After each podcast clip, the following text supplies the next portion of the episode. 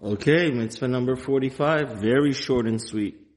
It is a positive commandment to marry the wife of one's brother who has died without children, as this is called the mitzvah of Yibum. As the Torah says, if brothers dwell together and one of them dies, her husband's brother shall go out into her and take her to him for a wife.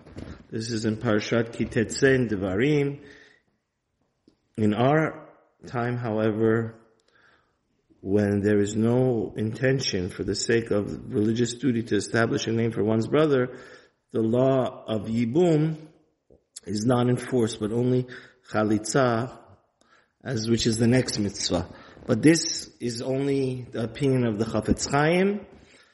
This is a machlokis, the Rambam, which the Shulchan Aruch concurs with the Rambam, and the Ashkenazim, the Ramah which is really a machlekes Abba Shaul and the Chachamim.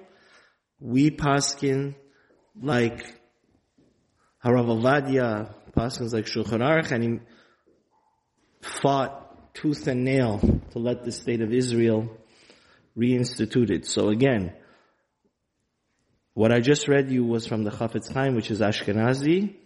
The Rambam and the Shulchan Aruch, and our custom is God forbid, in this case of a brother's death without children, we prefer to do the mitzvah of Yibum, to take over